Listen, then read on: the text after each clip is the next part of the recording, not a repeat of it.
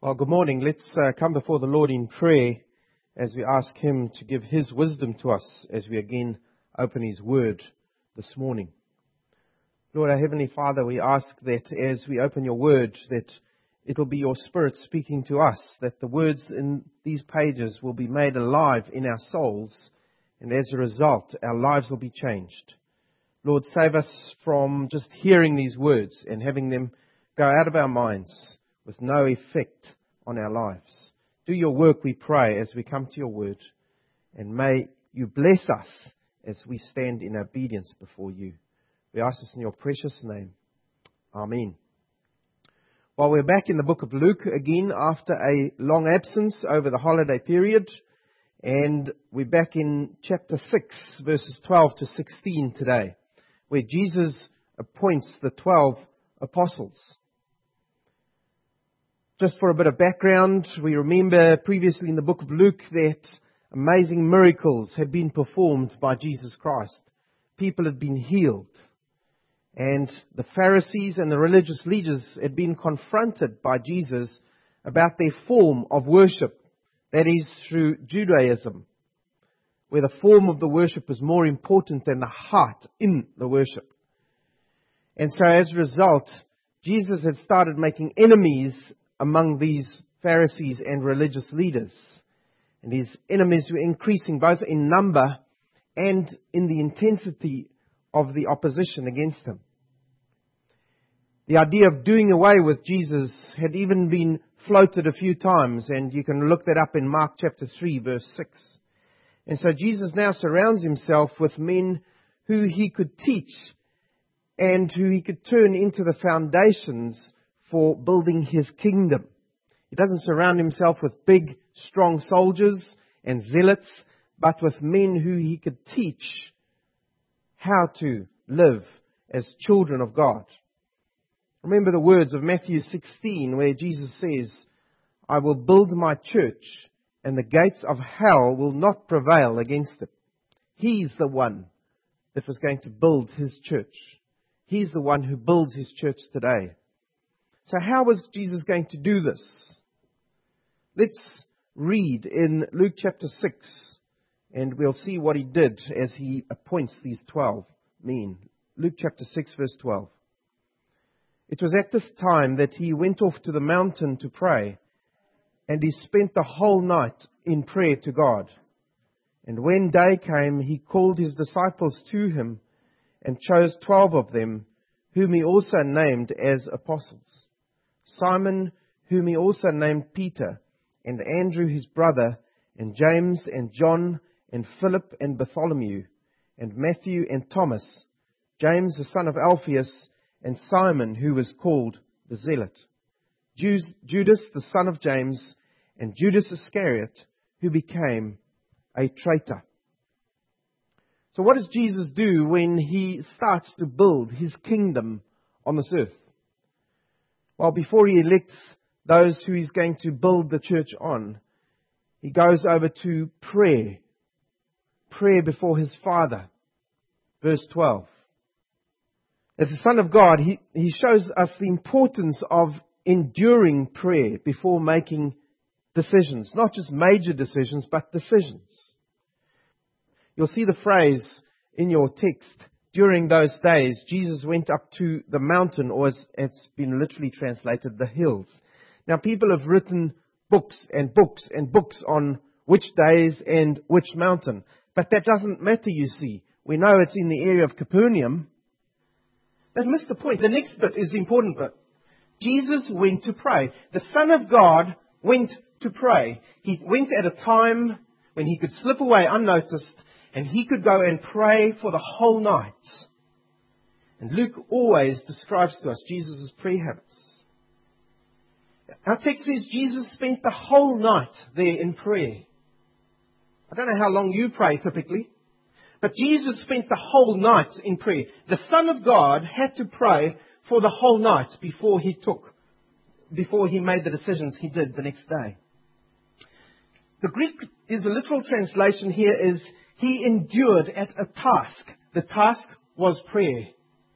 He endured at a task before him, and that task was prayer. You see, Jesus had an immense weight of duty on him. These men that he would choose the next day would form the foundation of the church on earth until he came again. And they weren't supermen by any chance. He said they were quite a motley, run of the mill bunch. You'd near say run through the mill bunch with some of them. And I, I, we, are, we aren't told what Jesus prayed, but I can imagine him saying to his father, Father, are you sure I must choose Judas? You know what he's going to do, Lord. He's going to betray me to my killers. But Father, I acknowledge that you will show men your plan of salvation even through Judas's actions. And so I will choose him, Father.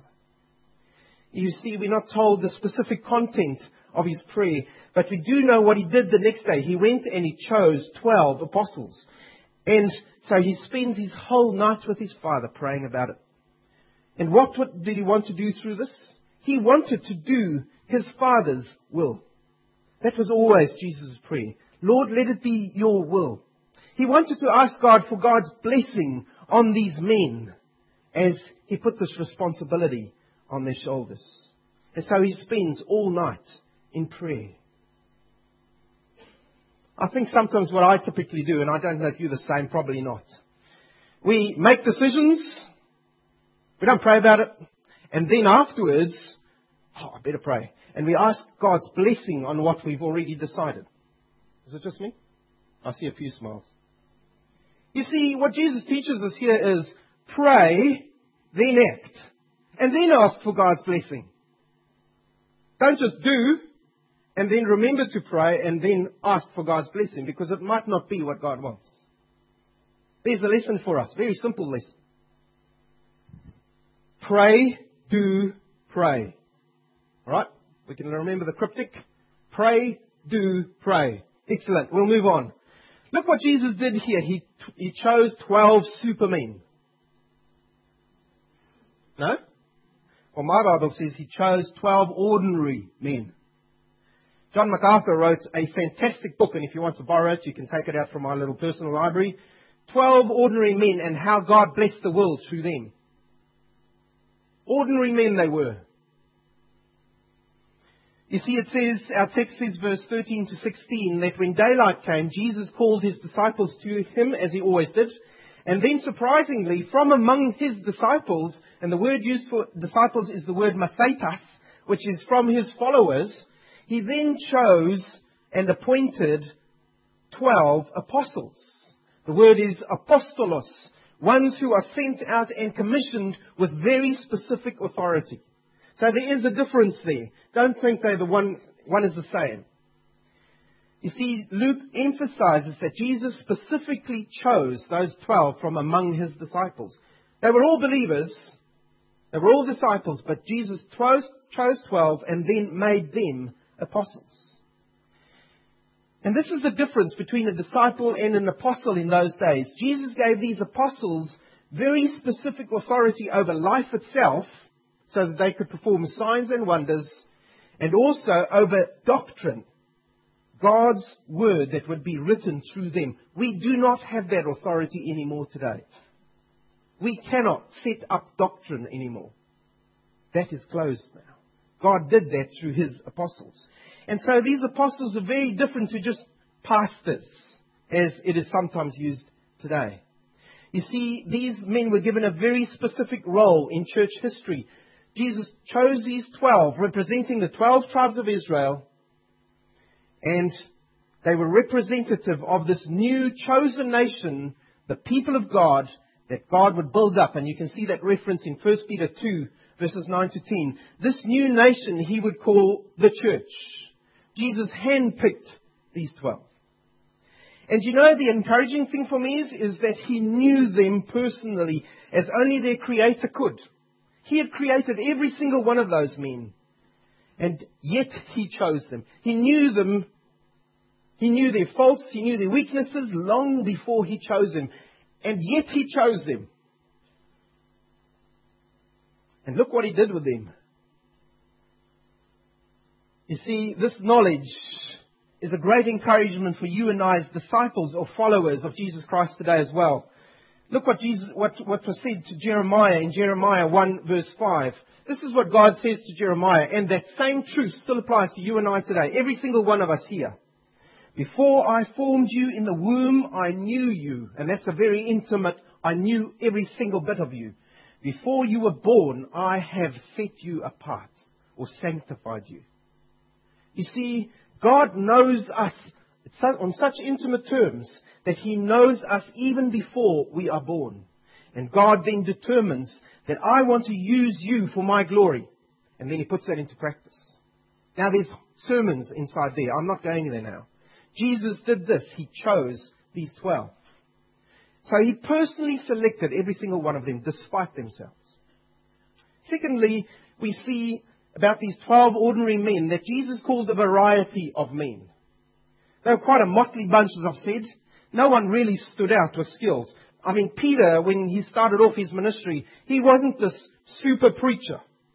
And Jesus didn't say, I must choose Peter because he's a super preacher. People are going to listen to him. No, actually it was the opposite. Philip, he wasn't a super missionary. He went out later and he went all over the world. But when God chose him, he wasn't a super missionary. He was actually a very quiet man. Matthew, Levi, we've learnt about him recently. God didn't choose him for his honesty, did he? He was one of those men who collected your tax plus interest, and if you didn't give the money, he'd have your legs broken. That was Matthew. Levi, as he was called. So, Jesus didn't choose them for who they were. You see, these were perfectly average and outstandingly ordinary men, says MacArthur. I love that. They were outstandingly ordinary. Are you outstandingly ordinary? I mean, grey is a good color. See, Jesus didn't choose this homogenous club of perfect do-gooders. Those must be my disciples. No, he didn't do that. These men were diverse and they were sinful, but they were willing to serve Jesus and to be used by him. Jesus Christ was their central bond. He was the one they were disciples of, and so he chose them. That was the central bit, you see. 1 Corinthians 1.26. Listen to these words, and we're going to be referring to this passage, so you might as well flick there now. 1 Corinthians 1.26. There's a reminder to believers, to you and I as well. This is what um, is written. For consider your calling, brothers and sisters. Not many of you were wise according to worldly standards, and not many were powerful. Not many were of noble birth, and yet you were chosen. You see, Simon Peter, when the Lord chose him as Simon, he was a fairly short-tempered, bull in the china shop, foot in the mouth type person, wasn't he? I really identify with him sometimes. He was one of those act before you think people. He was a fisherman. Nothing against that. But God chose him. What was Andrew? Andrew was, he was one of those quiet in the background, living in the shadow of your big brother. He was one of those, blue collar worker. That was Andrew. Thomas. Thomas was uh, a prove to me before I believe it doubter. And yet Jesus chose him. James and John, this is an amazing one. They were called, they had nicknames. Those are the Thunder Boys, the sons of thunder. They got short wits, stay out their way. God chose them as apostles. Matthew, we've spoken about them. He was the, I'll take your tax and interest and watch your legs. Judas Iscariot, he was also chosen, even though Jesus knew what lay ahead for him. I cannot explain that. But look it up in John chapter 6 verse 64 and believe it. God knew what he was doing. And so Jesus chooses a variety of men. There's hope for us, you see. If you look around you, you see variety?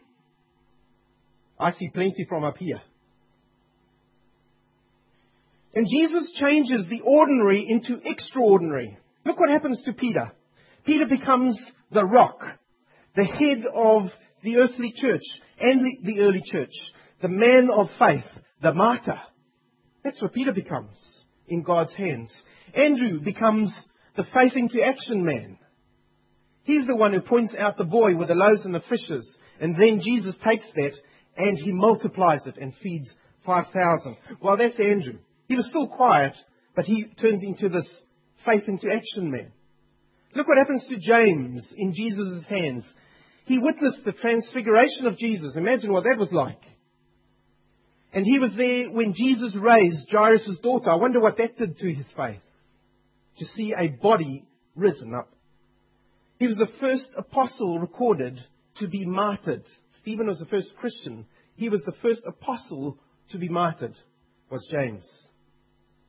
And then Fiery John, remember the sons of thunder? You'd never believe this one. Fiery John became the apostle of love. Who, wrote, who, wrote, who later wrote the five New Testament books. And he was the one who testified in the book of Revelation, having seen the Son of Man. That was John, fiery John. Now, the apostle of love. And Judas, the brother of James. He had a few nicknames, by the way. He was called Jude, Lebbaeus, and Thaddeus. I wonder why. Probably was on the run. And he wrote the New Testament book of Jude in the end. You see what God did with these ordinary men? He transformed them. You see, get the principle behind that. The material is not, is not important.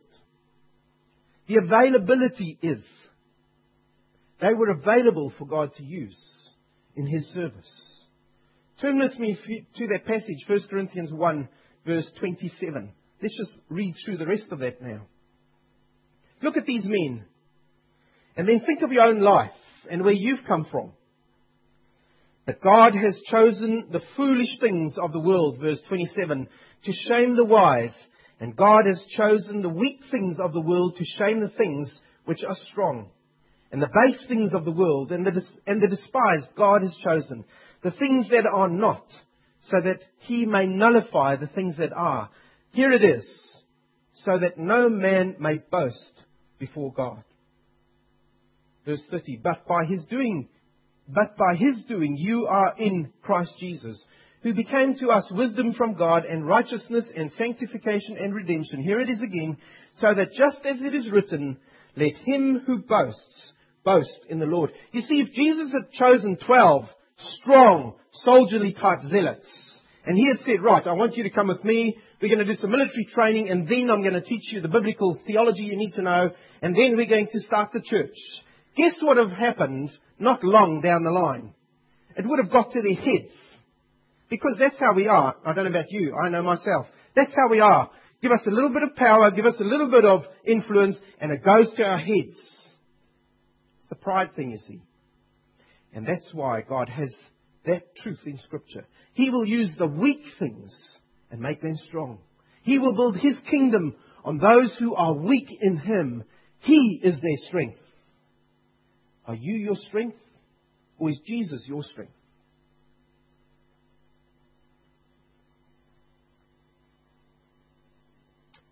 These men were ordinary men.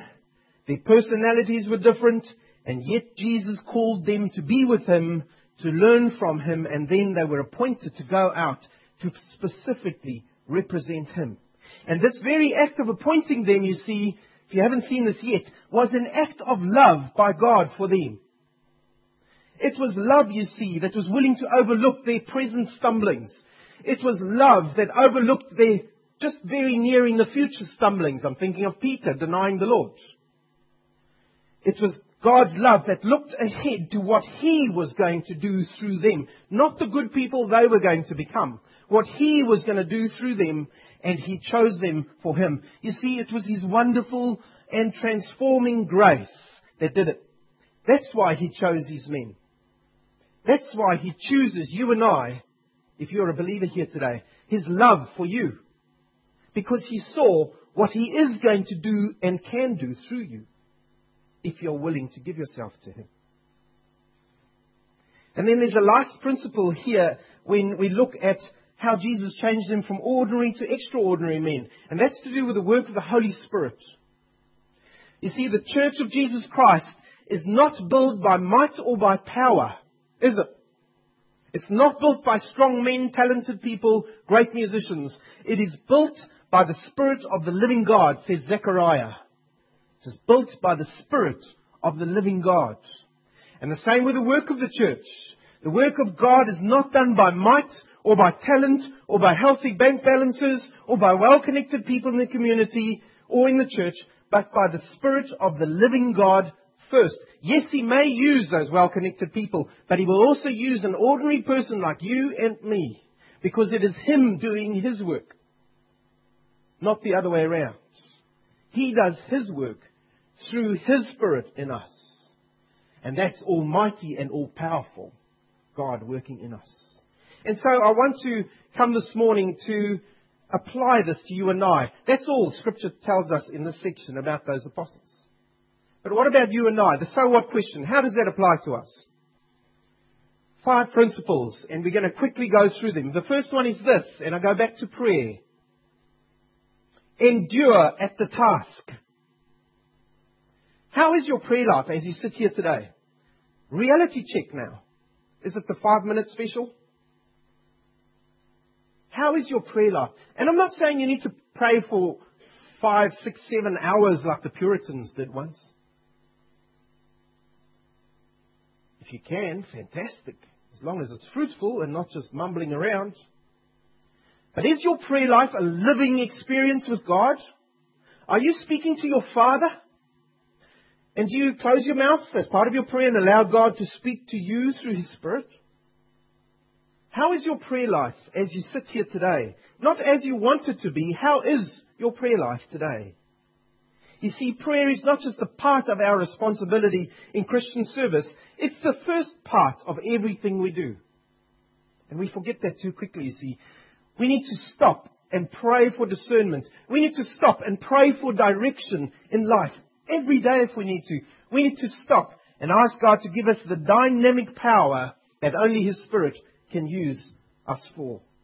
It has to come from Him. You see, it's so tempting in our instant action age to just dash into making decisions and to just do things enthusiastically and then to pray for God's blessing, as I've already said. But the opposite is true. We have to seek God's face first before we act. You see, Jesus had to. The Son of God had to do that as well. Are you one who endures at the task of prayer? Secondly, this passage, I think, teaches us that we must come before God with nothing. Come to God with nothing. You see, I'll ask you again this morning, are you just an ordinary person called by God? Or do you come to God with special talents? And you sit there in front of that negotiation table and you say, right, Lord, I'm a good speaker. I'm very talented, Lord.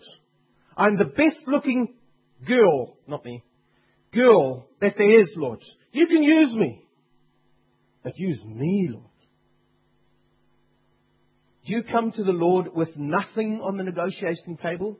Because if you put something on that table, you cannot be born again. It's all or nothing with Jesus Christ, you see. All of Him, nothing of you. And then He changes that into all or nothing in your life. It's all for Jesus Christ, nothing of anything else. You see the change? And so come with nothing. Don't come pridefully before the Lord, full of pride. Come with nothing. You see, how does Jesus view your abilities or lack of abilities? He sees it as filthy rags before him, unless you're born again. Then he changes them to his glory. So come in dependency on him and his spirit. The material's not important. The availability is. Come to him. Thirdly, here's the encouragement I want to put before you this morning. You are chosen. Look around you. When you look at the people around you, they are chosen ones, if they are believers here. You are a chosen one in Christ.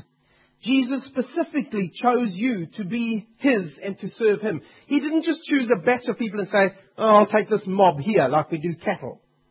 He said, I want Him. I want her. I will take him. I will save that one. I want them. Specifically chosen by Jesus Christ. And He's given you a specific purpose to serve Him. You need to find out what that is in Him. You need to come before Him in prayer. You need to come before Him as you take in the Word and ask Him, Lord, as I read this Word, how would you allow me to use this in your service? He must direct, you see. I take such great encouragement in this fact that Jesus has com- complete knowledge of me. He knows my strengths, He knows my weaknesses, He knows when I have faith, He knows when I doubt Him, and yet He chooses to use me. Is that a source of concern for you? Or a source of comfort? That'll tell you where your soul's at. Are you concerned about Jesus knowing everything about you? Or is it a comfort to you to know that He knows everything about you? His Spirit takes you as you are and He perfects you in Him. You are loved by Him and His grace, you see. And then fourthly, for this one you really need to look around, you are different. Now I don't need to tell you that you're different. You just are different. Alright? Some more different than others. You see this new community called the church. Jesus takes us different people. And he puts all us different people together. And some of us have got more edges than others. Some of us are quite smooth. And our edges start knocking at each other. And we start getting bruises. But he wants that for us. Because he is changing us into a body which will glorify him. And so when you get a few knocks from your fellow, different people, See that as God at work in you. See that as God at work in them. And take it. And don't rush off and say, I'll go to a place where it's smooth, where no one knocks me. Because I tell you, you will not find that church. God has deliberately chosen us as different people to come together so that He can shape us into those beings He wants us to be. You see, if we were perfect already, what would He have to do? And so he takes us, this new community called the church, with all our differences, with all our weaknesses, with all our grumblings and groanings and hurting each other, he takes us and he shapes us into a community which glorifies his name so that the world can see us, not always, but so that the world can see us and say, God must be at work in these people because it's a miracle. Look at them. And yet God is using them in this world. You see, God changes that differentness, the weakness in us, and He uses it as a strength. I saw that in Ethiopia. You see, my friend Don Faranji, he was the guy who fixed the Land Cruiser. I couldn't help him. Ask Dave. Show me which side was spanner and I'll show you the other side. But you know what? I had to be the crash test dummy. Because that I could do well and he didn't want to do that again. And so God used each one's strength and weakness and we could do something for the Lord there together. That's just a weak example. But you see, God uses you too. You are specifically in this church because you have a strength and many weaknesses to bring to this congregation. So that you can get used and they can get shaped by you. And you can get shaped by them. And so don't stop attending this body. Be with God's people even when they bump you around. Be with God's people. He loves you. And He will shape all of us. And you know what? You're going to be as surprised as them when one day you're going to arrive in heaven and they're going to be there with you. And they're going to be surprised to see you there. And you know, we're going to be perfect in Him then. And when we look around, we'll wonder, how did you do that, Lord? But He did. So be with us. Get knocked around for God's glory and He will work through us. You are different. Just accept it and give it to the Lord. And then the lastly, this is the question I want to really appeal to you this morning. Are you available for Jesus Christ? Yes, Jesus Christ might have saved you once in your past. But are you still available to Jesus Christ every single day in your life? Do you wake up in the morning and say, Lord, thank you for giving me another day. How will you use me today? And then you go off to work or to school or to uni or wherever you go. But put that to the Lord first. How will you use me today, Lord? You see, if you are not available to Him, even though He saved you, how is He going to use you? He's first got to put you through the school of learning it. Be available to the Lord. Be available to get used by Jesus Christ. It's all or nothing with Jesus. Don't hold on to the world. It's all or nothing with Jesus Christ. And He calls you to Himself, no strings attached. And that means strings from your side. No exclusion clauses from your side. All or nothing. Are you available for His use? We're going to see what God does with these 12 men. And they're going to stumble around because they had clay of feet. Feet of clay, sorry. They had feet of clay. They were going to stumble around, but God would use them despite them because He was working through them. And God can use you despite yourself because He is the one who is the light in you if you allow Him to use you. Let's pray together. Lord our God, it's obvious that you didn't call these 12 apostles based on their education. You didn't call these 12 apostles, Lord, based on their pedigree or their experience. And that encourages us this morning. And Lord, we pray this morning that you would open our eyes and our hearts to believe that you might call us too to accomplish far more than we ever thought we were capable of. And Lord, we know that it's not for our glory, but that the borders of your kingdom might be expanded. Not just here in Wanganui, Lord, but right across the world as you take us where you want to use us, as you use us to reach others for you. Lord, may we be available to you, and may we then stand back in awe and amazement as we see you at work despite us. Work in us, we pray. May this church be a true light in this community. May we be a light that reaches out to our neighbors, to our colleagues, to our fellow students, so that you are glorified and your kingdom is expanded. We ask this in your precious name. Amen.